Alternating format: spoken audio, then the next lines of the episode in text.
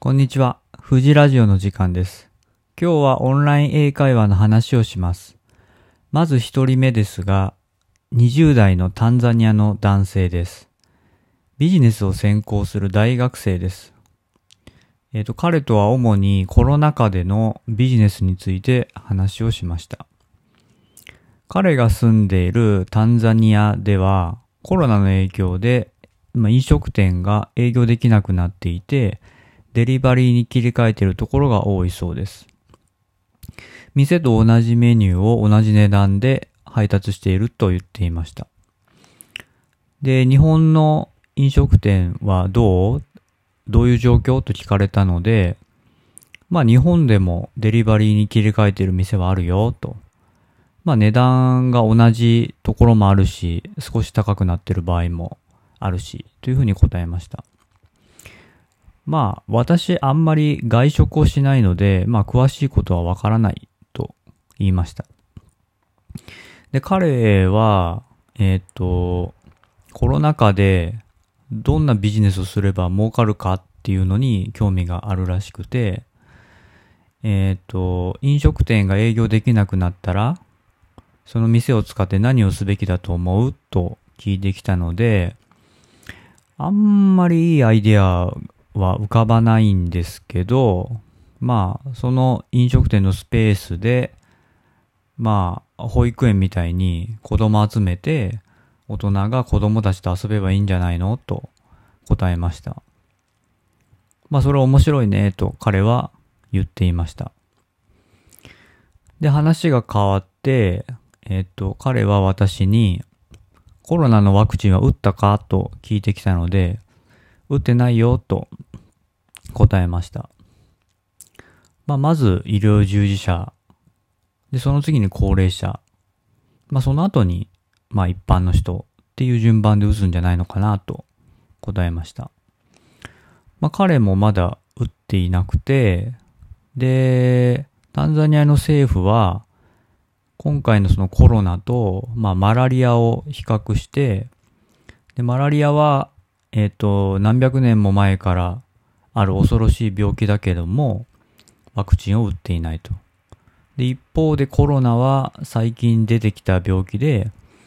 タンザニア国内にそれほど影響を及ぼしていないから、まあ、ワクチンなんか打たなくても大丈夫と言っているそうです。まあ、彼は、多分、その、タンザニアの政府にお金がなくて、ワクチンが、ワクチンを買う余裕がないので、そういうこと言ってるんじゃないのかなと言っていました。まあ、その可能性はありますよね。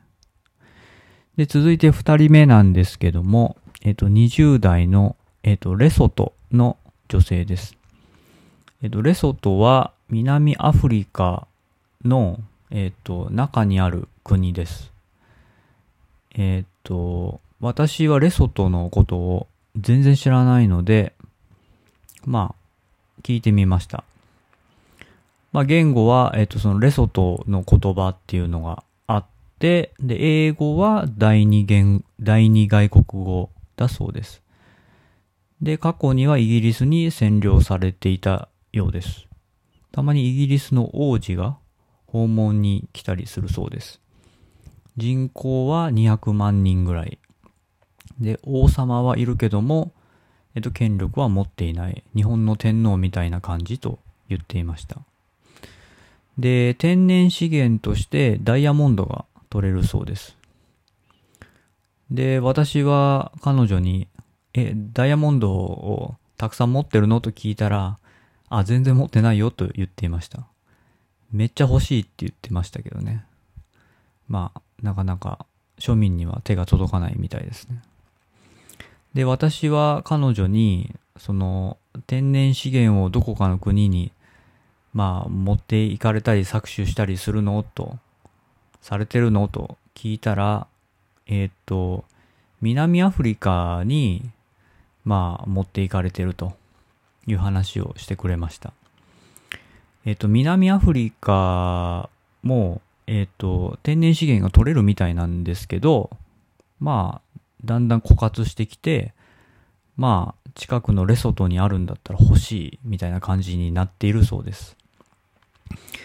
で、レソトの政治家に、まあ、お金を渡して、その、レソトの天然資源をもらおうみたいに、もらおうみたいな感じになっているみたいです。まあ、とはいえ、レソトは南アフリカの中にある国なんで、南アフリカと良い関係を築いておかないと、まあ、いろいろな面で不利になるから、まあ、そこは結構複雑なんだよね、と言っていました。まあ、例えば、レソトから外国に行くときは、南アフリカを取らないといけないですとか、あとは、あの、今回のコロナの影響で、まあ、レソト国内で失業者が多くなって、あの、職を探しに南アフリカに行く人が多いそうですね。で、あとは、レソトではもう学歴がすごく重要で、もう高校卒業とかだと、どこにも雇ってもらえないっていうようなことも言っていました。もう絶対に大学には行かないと。仕事を、いい仕事にはつけないっていうことを言っていました。最後まで聞いてくれてありがとうございます。